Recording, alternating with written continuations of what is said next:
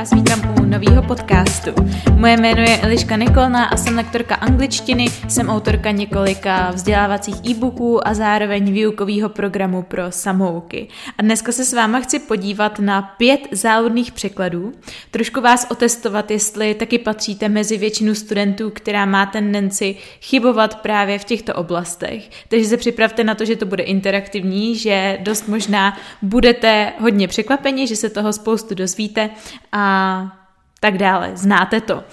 V první řadě já vám nadiktuju ty české větičky, které vy se pokusíte přeložit do angličtiny. Doporučuji vám, abyste k tomuto e-booku nepřistupovali jenom tak, že si ho jako poslech... nebo e-booku, k tomuhle podcastu přistupovali jenom tak, že si ho jako poslechnete, uh, vyslechnete si ty informace, ale sami proto aktivně nic neuděláte. A já vám doporučuji, pokud chcete reálně z tohohle podcastu si něco odnést a fakt ty chyby přestat dělat, tak tomu přistupovat proaktivně. A to znamená, že si teď vezmete tušku a papír nebo si vezmete, vezmete poznámky na telefonu a reálně si ty věty pokusíte přeložit.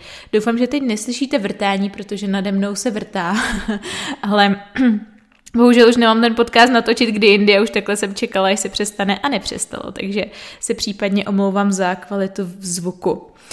Takže jdeme na ty větičky. Normálně si to pozastavujte podle vašeho tempa, abyste si je stíhali psát, pak si na chvilku pozastavte celý podcast, abyste si je stihli i přeložit a pak už si můžete v klidu vyslechnout celý vysvětlení a správné odpovědi. Takže první věta. Anglicky se učím pět let. Druhá věta. Nemusíš vidět všechno. Třetí věta. Navštěvuji večerní kurz. Čtvrtá věta. Slyšel jsem nějaké dítě, ty ne? A poslední pátá věta. Měl si pozvat méně lidí. Teď máte příležitost si podcast pozastavit a za pár minutek se na vás těším znovu. Doufám, že jste to a teď přemýšlím, jak to říct slušně, než neojebali. Omlouvám se za prostý slovo, protože jinými asi nenapadá. Očividně moje slovní zásoba v češtině není tak silná, jak by, uh, jak by mohla mít na to, jak by mohla být na to, že to je můj uh, rodný jazyk. Ale podíváme se teď už na samotné vysvětlení.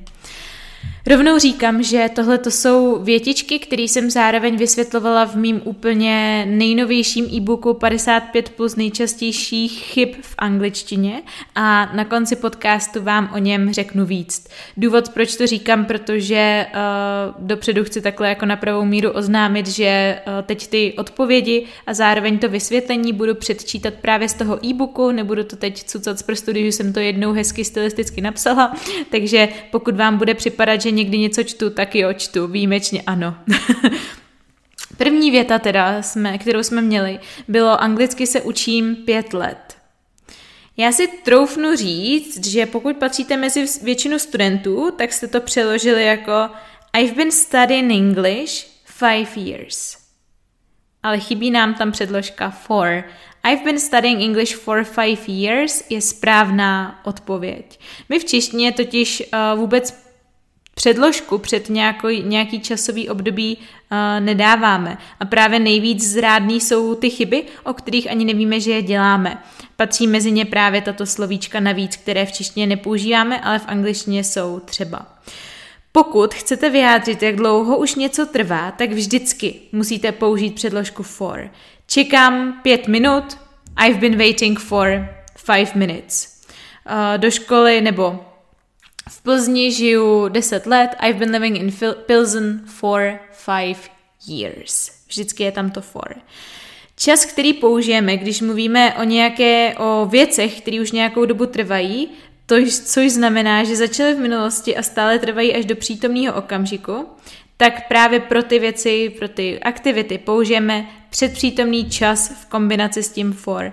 Hodně často se taky for plete se since, ale since znamená od nějaký doby, zatímco for znamená po nějakou dobu, takže třeba po dobu pěti let, po dobu deseti minut, for ten minutes a tak podobně.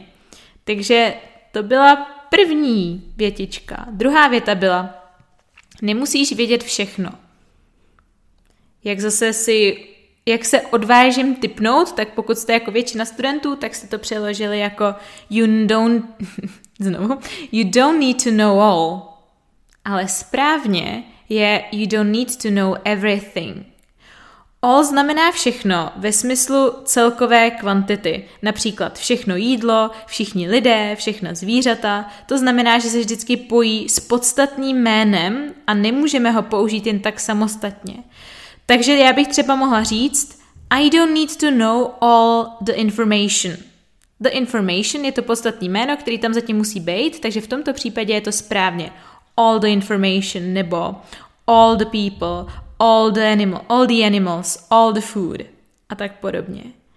Everything, na rozdíl od all, nepotřebuje nutně podstatný jméno a proto je v pořádku říci I don't need to know everything. Další příklady by bylo například All good things come to he who waits. Všechny dobré věci přijdou k tomu, kdo si počká. Everything happens for a reason. Všechno se děje z nějakého důvodu. I feel tired all the time. Jsem pořád unavená. Everything went south. Všechno se pokazilo. Pokud si chcete tyto poznámky, které uh, právě teď předčítám, i s tou vizuální kartičkou, s tou vizuálně zpracovanou chybou stáhnout, tak uh, já vám hodím do popisku odkaz, na kterým si celý tenhle ten soubor můžete stáhnout, pokud si nestíháte zapisovat všechny příklady nebo se v tom trošičku ztrácíte. Rozhodně bude pro vás snaží sledovat očima i ten stažený soubor. Jak jsem řekla, je to zdarma, stačí zadat e-mail a ukázka takhle z toho e-booku a tyhle ty konkrétní věty vám přibě přiběhnou, jasně, přijdou, dorazí. Třetí větička byla navštěvuji večerní kurz. Pokud jste jako většina studentů, co v tom chybuje, tak jste tuto větičku přeložili jako I visit an evening course. Ale ve skutečnosti správně I attend an evening course. V angličtině máme totiž tři alternativy k našemu českému navštívit a jsou to následovné.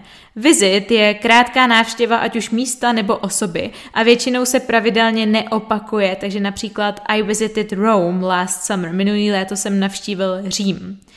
Attend uh, se používá ve smyslu navštěvovat, jako být přítomen někde.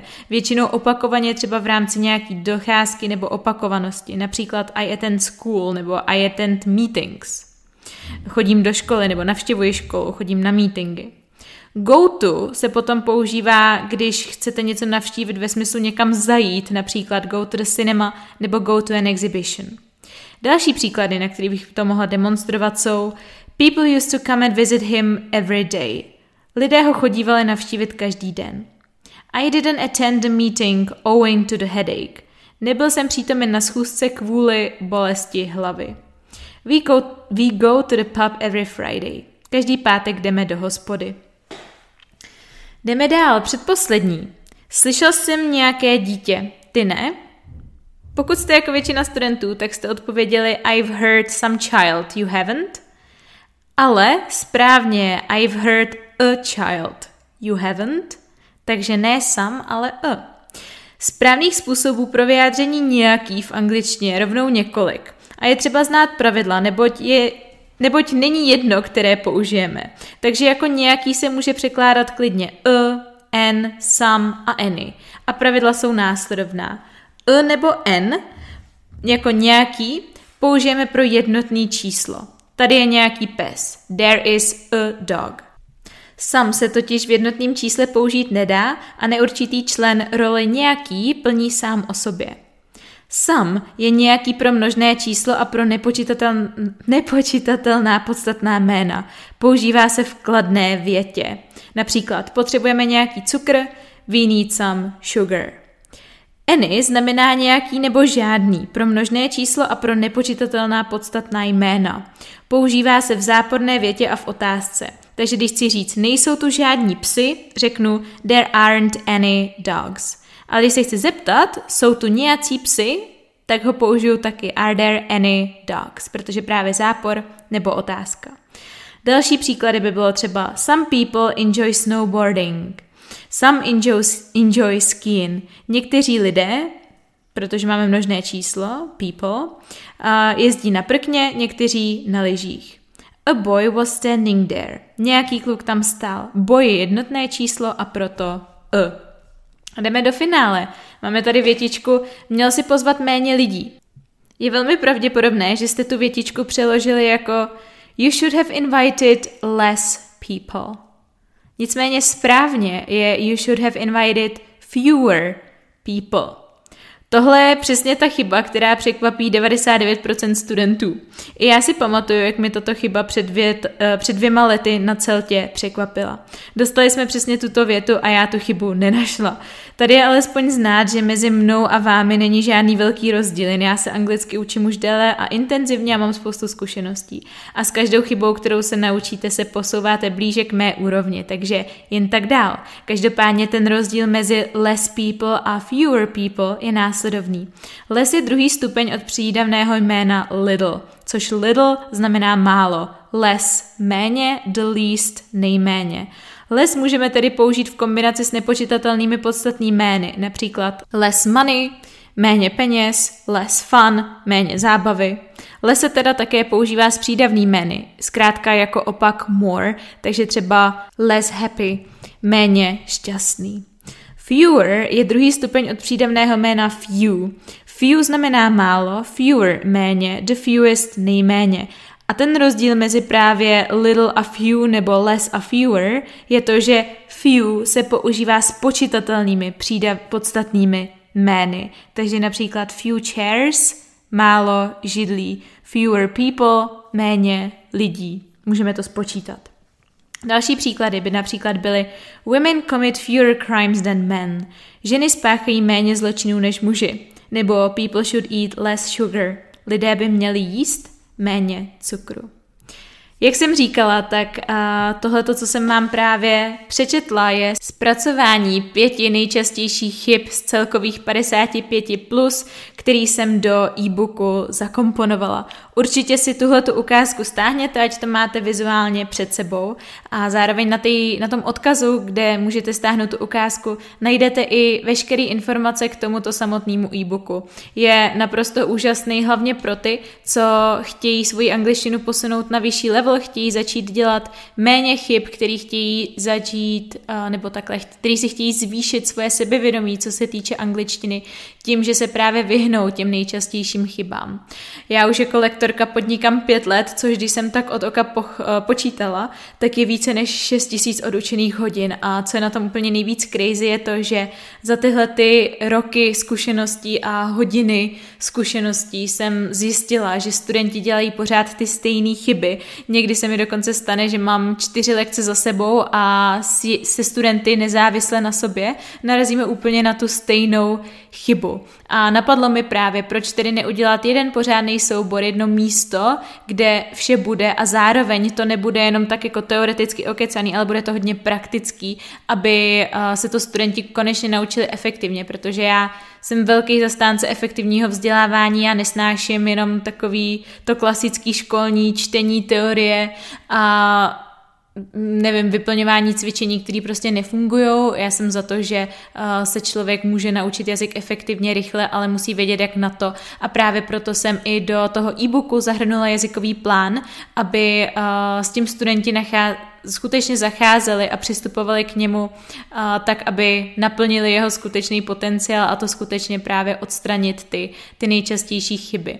Já to tady nechci dlouze rozkecávat, protože jsem natočila úplně celý samostatný 8-minutový video, kde o tom e-booku mluvím do detailů, kde vám ukážu konkrétně jako ukázku, jak vypadá, jak funguje ten jazykový plán, jak vypadají ty jednotlivé kartičky, jak s tím e-bookem zacházet, pro koho je vhodný a i recenze zpětný vazby studentů, co už si ho přečetli, takže určitě pokud vás tohle zajímá a pokud se chcete takhle dále zdokonalovat vlastně podobnou formou, jako byl vedený tento podcast, i když ne zas tak podobnou, tak určitě se na ten odkaz běžte podívat.